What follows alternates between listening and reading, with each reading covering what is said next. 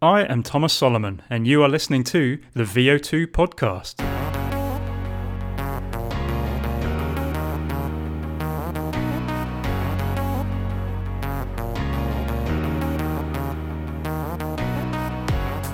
L-carnitine is an amino acid found in muscles that helps shuttle fatty acids into your mitochondria so they can be burned to produce ATP, chemical energy.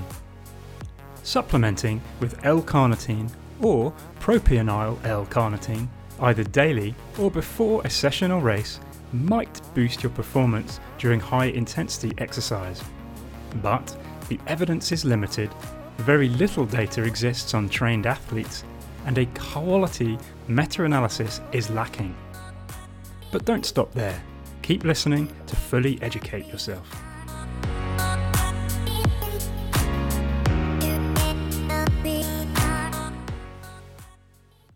Carnitine gained some notoriety because it was one of the supplements that played a starring role in the Alberto Salazar associated Mo Farah debacle.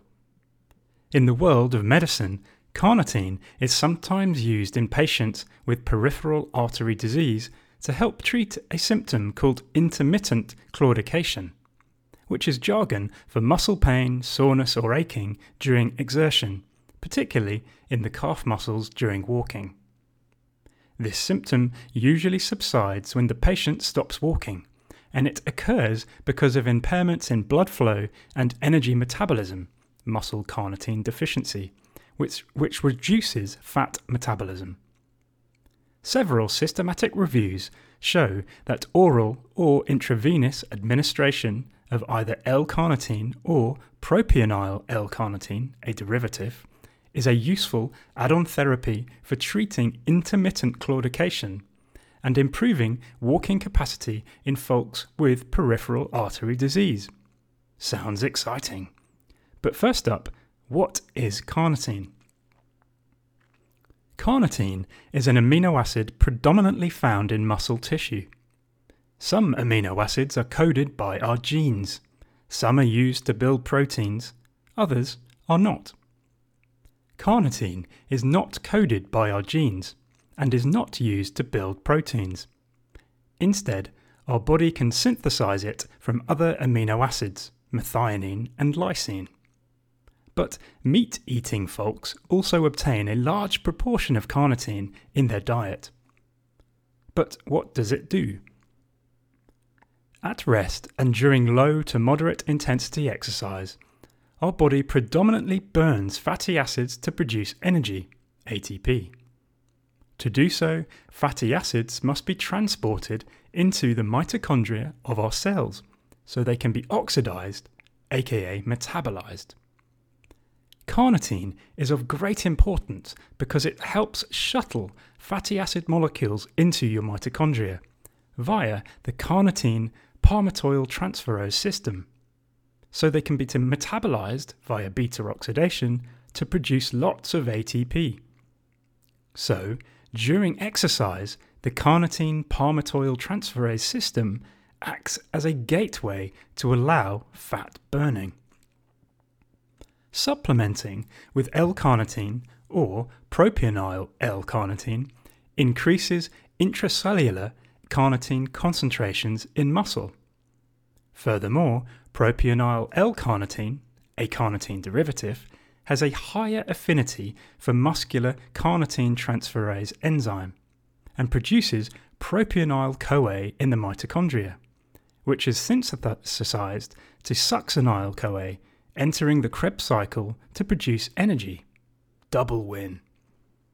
Since L-carnitine or propionyl L-carnitine supplementation can increase muscle levels of carnitine, and since doing so can improve walking capacity in folks with peripheral artery disease, the big question is does L-carnitine increase your performance?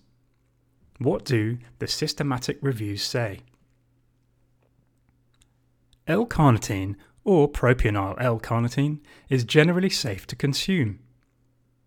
Acute supplementation before exercise or daily supplementation may improve exercise performance during high intensity tasks at 80% or more of VO2 max. But there are only a few studies that have examined moderate exercise, and there is wide variability among study designs in the different studies. Very little data exists in trained athletes. More high quality studies are needed. Also, two unanswered questions remain, and high quality randomized controlled trials are needed to answer them. Firstly, does orally ingested carnitine reach the muscle and its mitochondrial membranes? And is propionyl L-carnitine a better choice than L-carnitine? We don't yet know the answer to these questions. Only one randomized controlled trial has compared propionyl L-carnitine to L-carnitine, finding greater benefit of propionyl L-carnitine on exercise capacity. But this was in folks with peripheral artery disease, not athletes.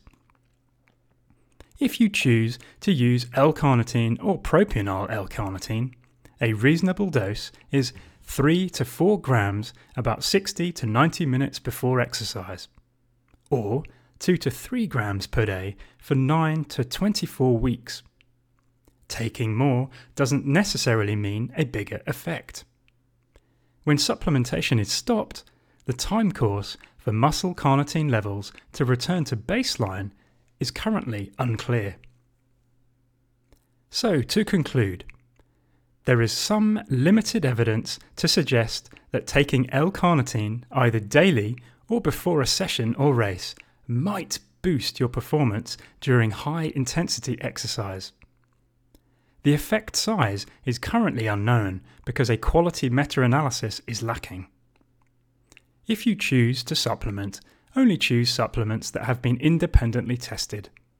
And remember that taking a supplement does not make an athlete.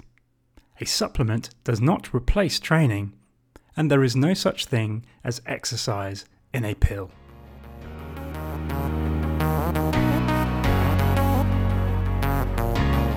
Thanks for joining me for another session.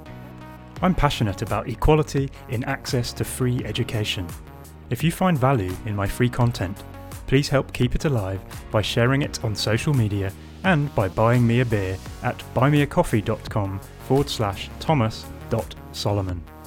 For more knowledge, join me at Thomas PJ Solomon on Twitter, follow at Veohtu on Facebook and Instagram, subscribe to my free email updates at veohtu.com forward slash subscribe, and visit veohtu.com to check out my other articles, nerd alerts, free training tools, and my Train Smart framework.